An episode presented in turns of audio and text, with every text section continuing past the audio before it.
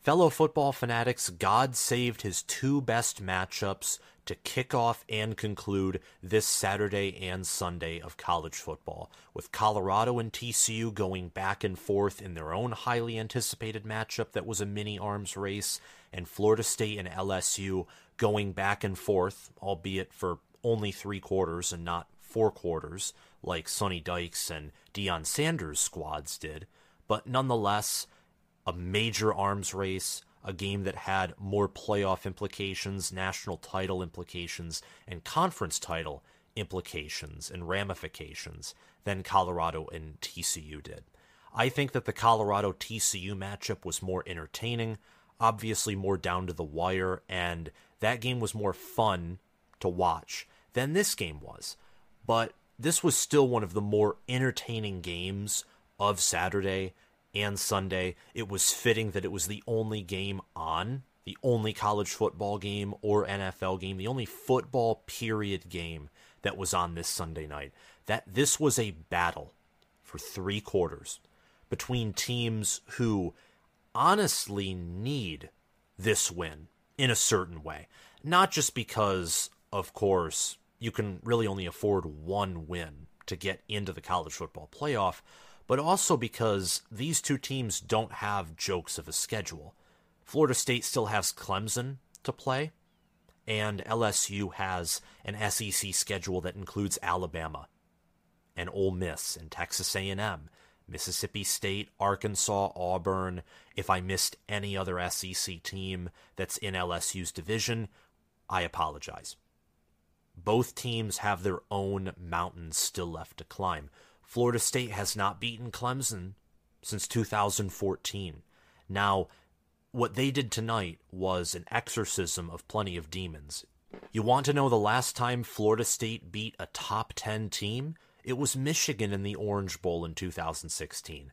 How fitting that Florida State's last top 10 win before this one was against my team, but who cares? That was over half a decade ago, which is the point.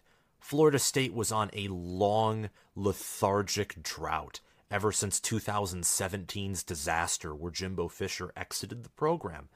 Now, we don't know what Texas A&M is going to be this year, but I would be willing to say with a lot of confidence that I think Florida State's much better than Texas A&M. So, how are you doing, Jimbo Fisher? And how are you doing, Mike Norvell? I imagine the answers to those questions, both now and at the end of the season, will look radically differently in favor of Mike Norvell and Florida State. What a big win, 45-24. And yes, the game was closer than the score indicated. It was a battle for 3 quarters. Florida State began to take control and establish themselves as the better team in the third quarter. But really what sealed the deal was Jayden Daniels' first and only interception of the game. Malik Neighbors just fell down, and Florida State was there, picked it off. They couldn't return it. Originally, it looked like he managed to keep his knee off the ground, but he didn't. Who cared? Florida State then proceeded to go on a 57-yard drive, which proceeded in Keon Coleman hauling in his third receiving touchdown of the day. Keon Coleman was quite the player in today's matchup, definitely Florida State's best wide receiver. And I said in my preview video, watch out for this gentleman because he's a possessive wide receiver. He knows how to moss defensive backs, and with some questions among LSU's secondary, maybe he can make some things happen. And he's certainly, in a big way, Florida State's biggest portal addition because Florida State needed depth at wide receiver. They needed more weapons for Jordan Travis. They already had Johnny Wilson, Trey Benson. They got Jaheim Bell, who got involved in the game later. Keon Coleman, from the get-go of this game, showed his impact for Florida State. Absolutely crazy. And we'll talk about him and other impact transfers for Florida State and really just the entirety of the Florida State program more throughout this video because this was a huge win. I was wrong. I couldn't have been happier to be wrong because Florida State, them being back, I don't know exactly if they're back, of course. This is just a week one game. I don't want to overreact, but them getting a win like this and getting in the spotlight is great for college football. It really is. They dominated on the perimeter. In the beginning of the game, LSU established control at the lines of scrimmage. By the end of the game, who cares about my previous statement? Florida State was blowing up LSU's defensive line, blowing up LSU's offensive line. Jordan Travis looked like the better quarterback. Florida State had the better wide receivers. This was dominance on the part of Mike Norvell and Florida State. And congratulations to their staff. They beat a team that had superior talent, superior resources, both in obviously the SEC's TV contract, but also the recent history and inner workings of both of these programs. They beat a team that recruits better than they do. They beat a team who, in fact, had a higher rated transfer portal recruiting class than they did. And in large part, you looked at this game, from my perspective at least, and part of me said that, you know, there's a chance that Florida State wins. However, it seems like LSU is just slightly better in almost every way. Now, obviously, there were a few exceptions, like Florida State having Jaheim Bell and Kyle Morlock at tight end. They had the better tight end room. I thought that Florida State had the better running back room, that they had the better secondary. And I knew for a fact, confidently, they had the better special teams, and indeed tonight proved that. But from a recruiting standpoint, a development standpoint, a staff standpoint, I thought that LSU had Florida State locked down to a certain degree. And in theory and on paper, they did, but this is why you play the games, because in practice, they had anything but what I just mentioned. It was the opposite. Florida State game planned perfectly, and they nearly shut out LSU in the second half. That game was outerworldly. Watching LSU go in with a lead at halftime, about I want to say like 60% chance to win at halftime, and then it stabilizes looking at ESPN's win probability, and then it just tanks. It absolutely tanks when Florida State and Jordan Travis converted that 4th and 2, and Lawrence Toffili took it 41 yards to the LSU 1 on a pass out of the backfield. It was nuts. Florida State took complete control of this game, and Keon Coleman, Jaheim Bell, Jordan Travis, Trey Benson, they were an intercontinental ballistic missile. They were a nuke, and they launched it right into Baton Rouge. To start off 0-1 as LSU with the schedule they have, it's possible. This team has the talent to win the majority, if not all, of their games on their schedule, both for LSU and Florida State from here on out. We don't know how good Alabama is. They looked amazing against Utah State last year and then proceeded to go 11-2 and look like garbage when they played on the road for Nick Saban standards. And the SEC, seeing how South Carolina lost to UNC, Florida getting humiliated by Utah on the road, who was down several starters. Maybe LSU, in what could be maybe a down year for the SEC, at least for the West. I don't care how bad Georgia looks or how mediocre they look at times. I got to see it in order to believe it.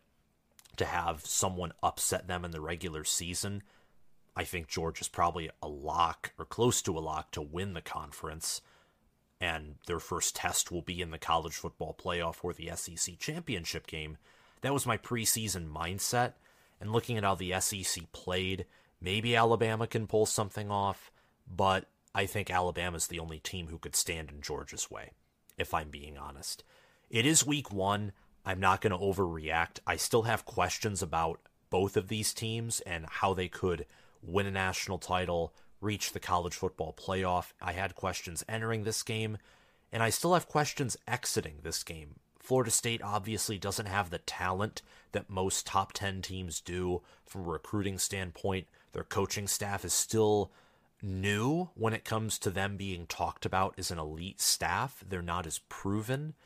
And LSU, when you get dominated by Florida State like that, and your secondary looks suspect, when Keon Coleman, who's my player of the game, makes, I mean, he cooked Deuce Chestnut and anyone that he faced off against, just straight up burned them. That's what Keon Coleman did. And Johnny Wilson made a few drops, and Florida State had gobs of penalties. I mean, it's not like Florida State played the perfect game, but LSU had their own kind of undiscipline that didn't help them. For Florida State, their lack of discipline, their kickoff jitters were penalties, being overly hyped, overly aggressive, not knowing how to hold their punches, and that came out in the end as a good thing where they just ran over LSU. LSU's lack of discipline was they looked shell-shocked to a certain degree, and they had plenty of drops, missed assignments, Jaheim Bell, for example, later in the game, and other times as well. And when things got tough and when they got down by 2 scores, they just completely fell apart. I mean, Florida State was the mentally tougher team in my mind. Keon Coleman was unstoppable. 9 receptions, 122 yards, 3 receiving touchdowns. He transferred in from Michigan State, and when Peyton Thorne and Keon Coleman entered the portal and everyone was reacting so badly about it in regards to the state of Michigan State's program, I said that Keon Coleman would definitely hurt at wide receiver, but that they'd be able to make a game plan and win on offense without him. I said that Peyton Thorne's transfer meant absolutely nothing. And seeing how I think Noah Kim looked better than Peyton Thorne in week one, I think the Peyton Thorne part about my prediction was proven correct. But it is week one. However, for Keon Coleman, he did better in this game than I ever thought he would.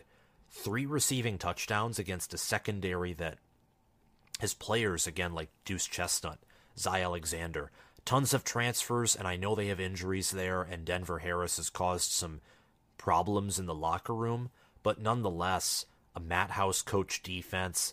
Harold Perkins tonight was basically a non-impact player. He didn't have a single sack.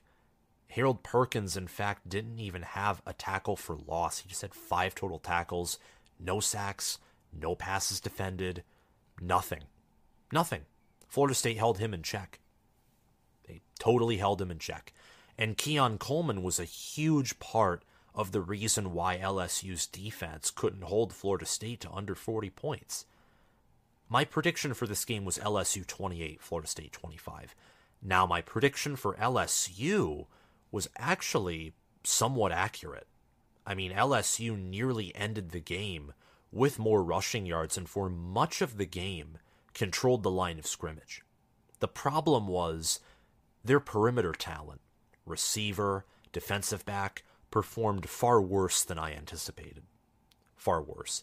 And Jayden Daniels, a 57.6 quarterback efficiency rating, his statistics are actually padded because he had that late 75-yard passing touchdown to Brian Thomas Jr.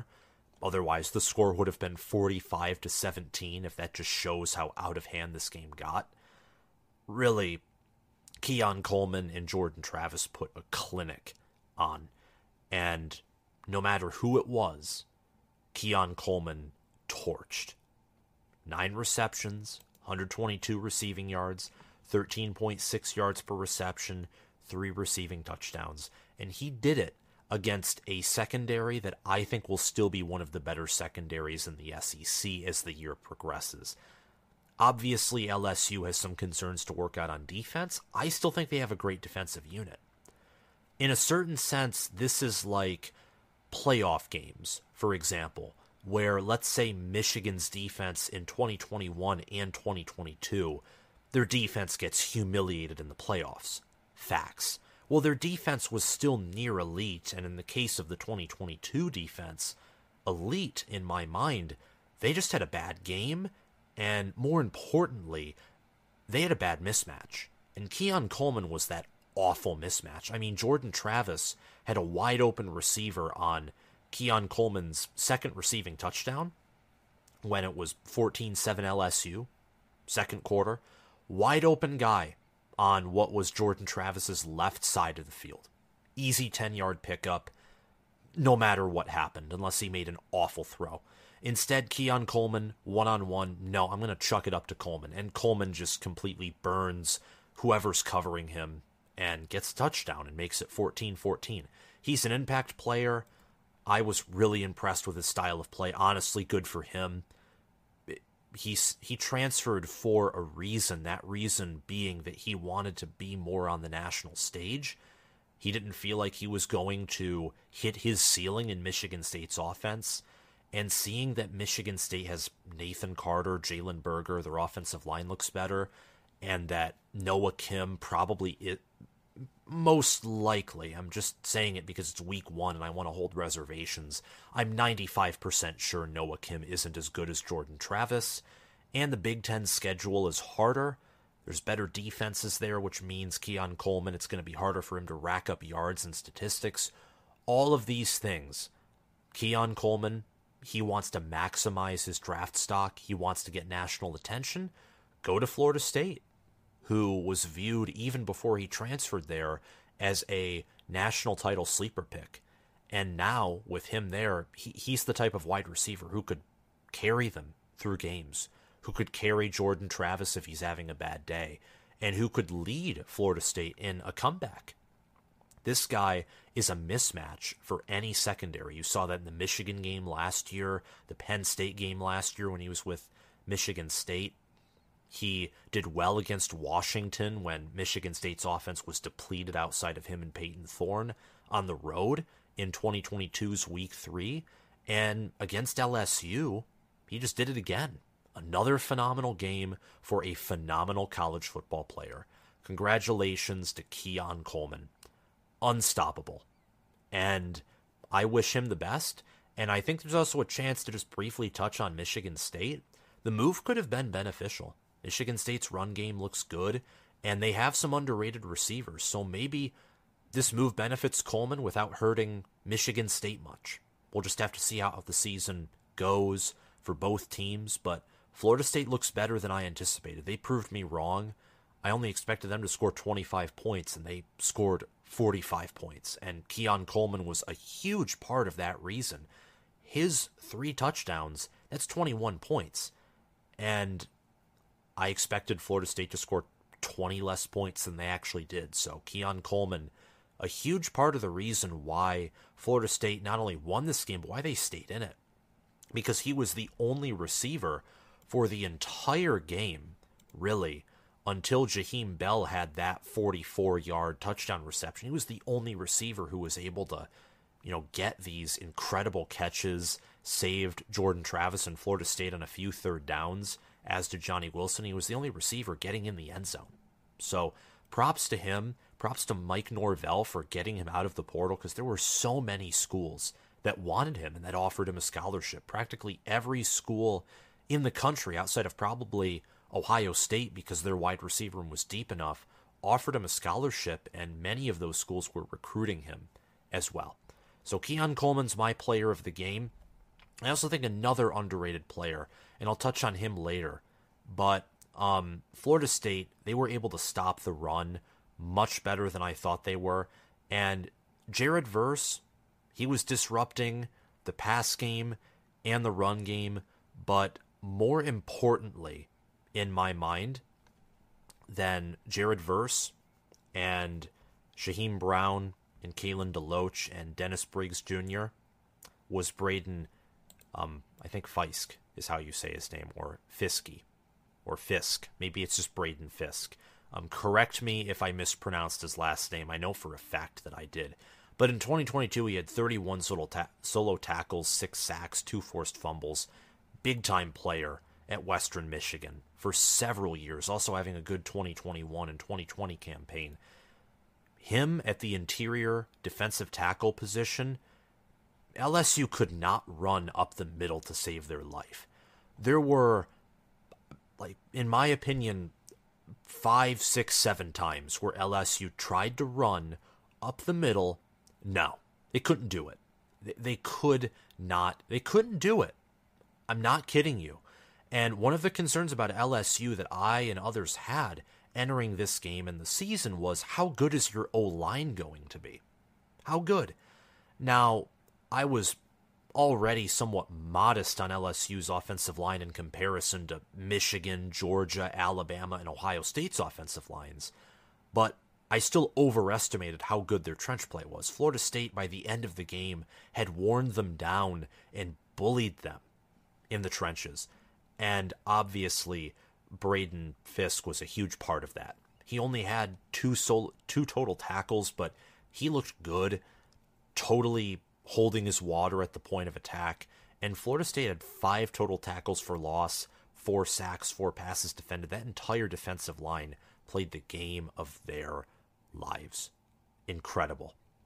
So I saved the best for last on this channel. I have so much more to talk about in regards to Florida State, because their path, even if, let's say, both of these teams didn't play this game and they both started out 1-0, Florida State has the easier path to get to the College Football Playoff. And now knowing that they're the better team, perhaps by a significant margin, they have the far easier path to achieve their preseason goals and the expectations set forth before them. For LSU, the Tigers were ranked number 4 by ESPN's FPI. Now, when I saw that in the preseason, I laughed. I even said that in my preview video. They were overrated by FPI, but FPI's weird. Very few look at FPI anyway. I do, just because by the end of the season, or at least middle of the season, it begins to be more accurate. At the beginning of the season, it's just very wonky, but I think there's some usefulness to it. But many others had LSU ranked highly. There are plenty of people who had LSU in their preseason top 4. Some people who picked them to win it all, too. Not a lot, but a handful, and a big enough handful that I'm going to mention it. This team did not look like a College Football Playoff team. Period. Amen. And my prediction of them going 11-1 and only losing to Alabama, that's wrong. The prediction of them just going 11-1 and losing to somebody is likely proven wrong. I think that LSU has enough talent that if they fix some of these miscues and Alabama they aren't playing at the typical Nick Saban standard that we saw from his teams before 2021. If Alabama has another year like they have over the past 2 seasons, and LSU with their superior talent compared to every SEC West team except A&M and Alabama, if they can beat A&M, Alabama, Ole Miss, and continue to grow as a team and fix these miscues, maybe they do win out. But I doubt it. I just wanted to mention the possibility, because you never know. We've seen crazy things in college football. After all, Deion Sanders just proved a multitude of people wrong. And then there are going to be people who say, I told you so. Deion's winning 10 games at Colorado, and then he'll win, 6 or 7 or 8. Like, college football is an ever-changing sport. The expectations also sadly change overall. Brian Kelly got outcoached. Whether it was the drops, the missed assignments, the fact that the team by the second quarter, but you really saw it in the third quarter, was just overwhelmed, overmatched, full of really fear, in all honesty. Every punch that LSU threw at Florida State, they had a counterpunch. They did. Florida State gifted LSU 64 yards in penalties, with 7 penalties. Florida State had the first turnover. No, not the first, the second turnover of the game. It was back-to-back turnovers, a muffed punt by LSU, and an interception thrown by Travis. But LSU's special teams being so bad, and them muffing punts last year as a commonality, made that turnover forgettable anyway. But LSU dominated the lines of scrimmage early in the game. They looked like the better team. Florida State was performing better on third down, and they held LSU to 0 of 3 on fourth down. That perhaps was one of the more underrated statistics of this game, is Florida State got a goal line stop, then another red zone stop, and then at the end of the game, on what was the make-or-break play of the matchup, LSU also failed on fourth down. So being a total of 3 of 13 on third and fourth down, not a good look. In contrast, Florida State was 10 of 15 on third and fourth down. Very impressive. absolutely impressive. And Johnny Wilson and Keon Coleman were a huge part of that, obviously, as was Jordan Travis, who got the football in their hands. LSU's defense, they have tons of potential. Harold Perkins is still an elite player. Mason Smith was missed more than I expected, but Mekhi Wingo was still challenging Florida's offensive line. He was not the problem, and in my opinion, neither was Harold Perkins. The problem was Matt House's schematics. More importantly, this secondary just was busted by guys like Keon Coleman and Johnny Wilson and Jordan Travis, too. He had some down plays. He also had some upside and some highlight reels. He's a good player. He was the better quarterback, period, amen, today. Special teams was also just awful. From the muffed punt, I mean, that was textbook LSU. Textbook Brian Kelly LSU is what that muffed punt was. I mean, in my mind, I was thinking, there's a good chance that LSU muffs this punt here. For no evidence or reasoning other than they did it last year. And, well, guess what? They did it. And LSU also, they had on kick returns an average of 12.8 yards per kick return. That's pretty terrible. 4 kick returns, 51 yards with a long of 17 is just awful. Damian Ramos, who was never the problem for special teams last year, or rarely was, he was 1 of 1 for field goals, 3 of 3 for extra points. And Jay Bramlett, 3 punts, an average of 45 yards per punt, 2 of them inside the 20. It was the return game on both punting and kicking that was the problem. And special teams just... no, absolutely not. Ryan Fitzgerald, talk about a redemption story. He had a rough year last season as Florida State's kicker. 1 of 1 with field goals, 6 of 6 on extra points. Good for him. I know that he wasn't the most impactful player of Florida State's game, obviously, but good for him. LSU still put up 3 touchdowns, 460 offensive yards. The problem for the Tigers was their offensive line play. Well, at the beginning, their trench play on the offensive line and defensive line were better than Florida State's. It was never, and I mean never, great the entire game. LSU just started off average, maybe above average at offensive line and elite at defensive line. Florida State started out average on the offensive line and I think good at the defensive line, especially on the interior. LSU was able to get some big plays on the perimeter and on the outside, and with Jayden Daniels as well, made some big scrambles and runs on the outside or on improvised scrambles as well. But on the interior, LSU's offensive line could never get a push. I mean, it took them so many times to run the ball and finally get that touchdown when they did. And on that opening drive where they drove down 4th and goal and Jayden Daniels slipped, and then before then, LSU tried to run it in 2 or 3 times up the middle. Never worked. Once was with Jayden Daniels, and Florida State read it perfectly. The secondary's in trouble. The offensive line, I don't know how it's going to face up against Alabama or Texas A&M, who should have a better defensive line and a better time stopping the run than they did last year.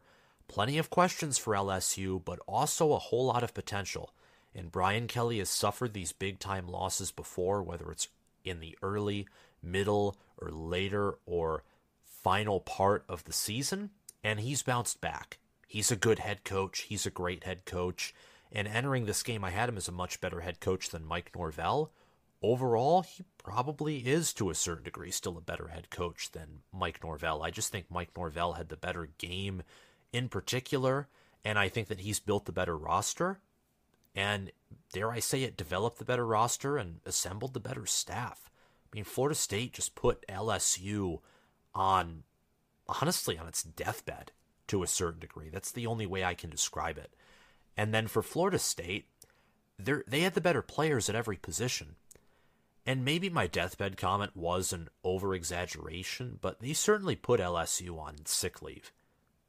When you beat a team 45-24, that's a beatdown for one, And when you cover the spread by 23 points in your favor, that's shocking.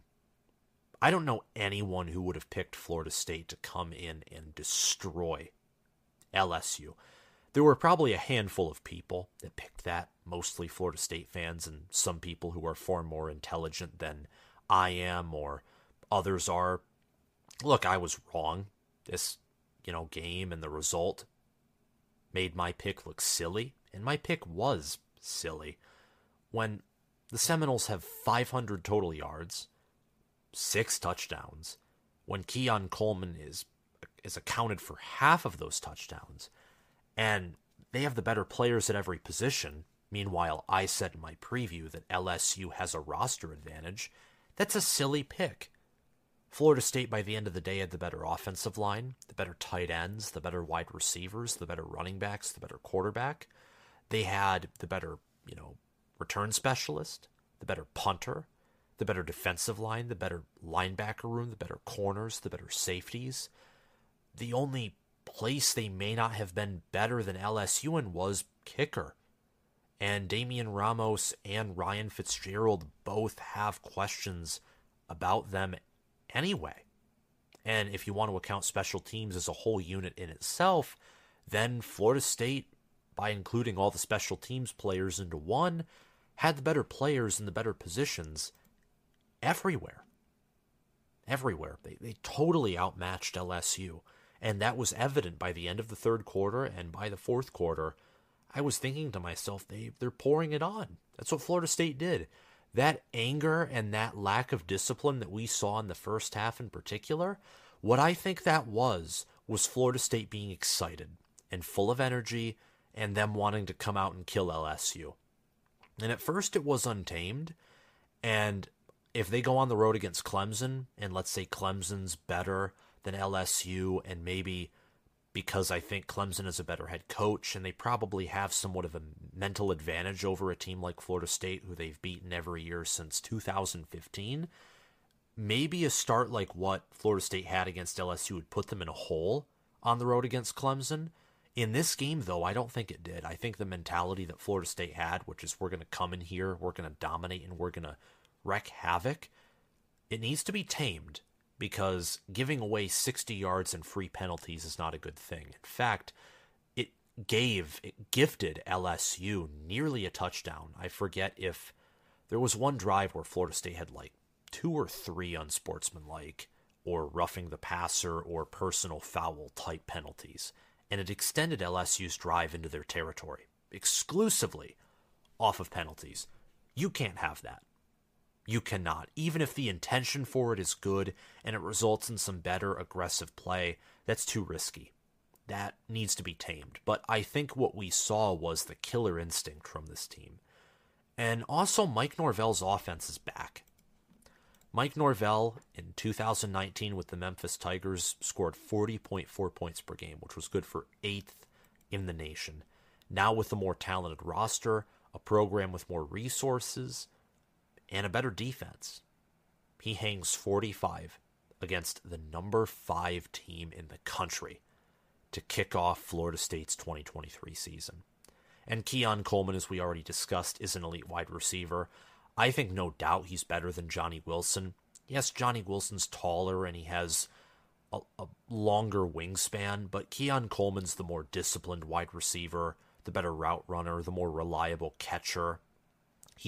He didn't have any drops, and if he did, it was maybe one or on a play that wasn't important or noticeable. Keon Coleman's Florida State's best receiver after this game, period.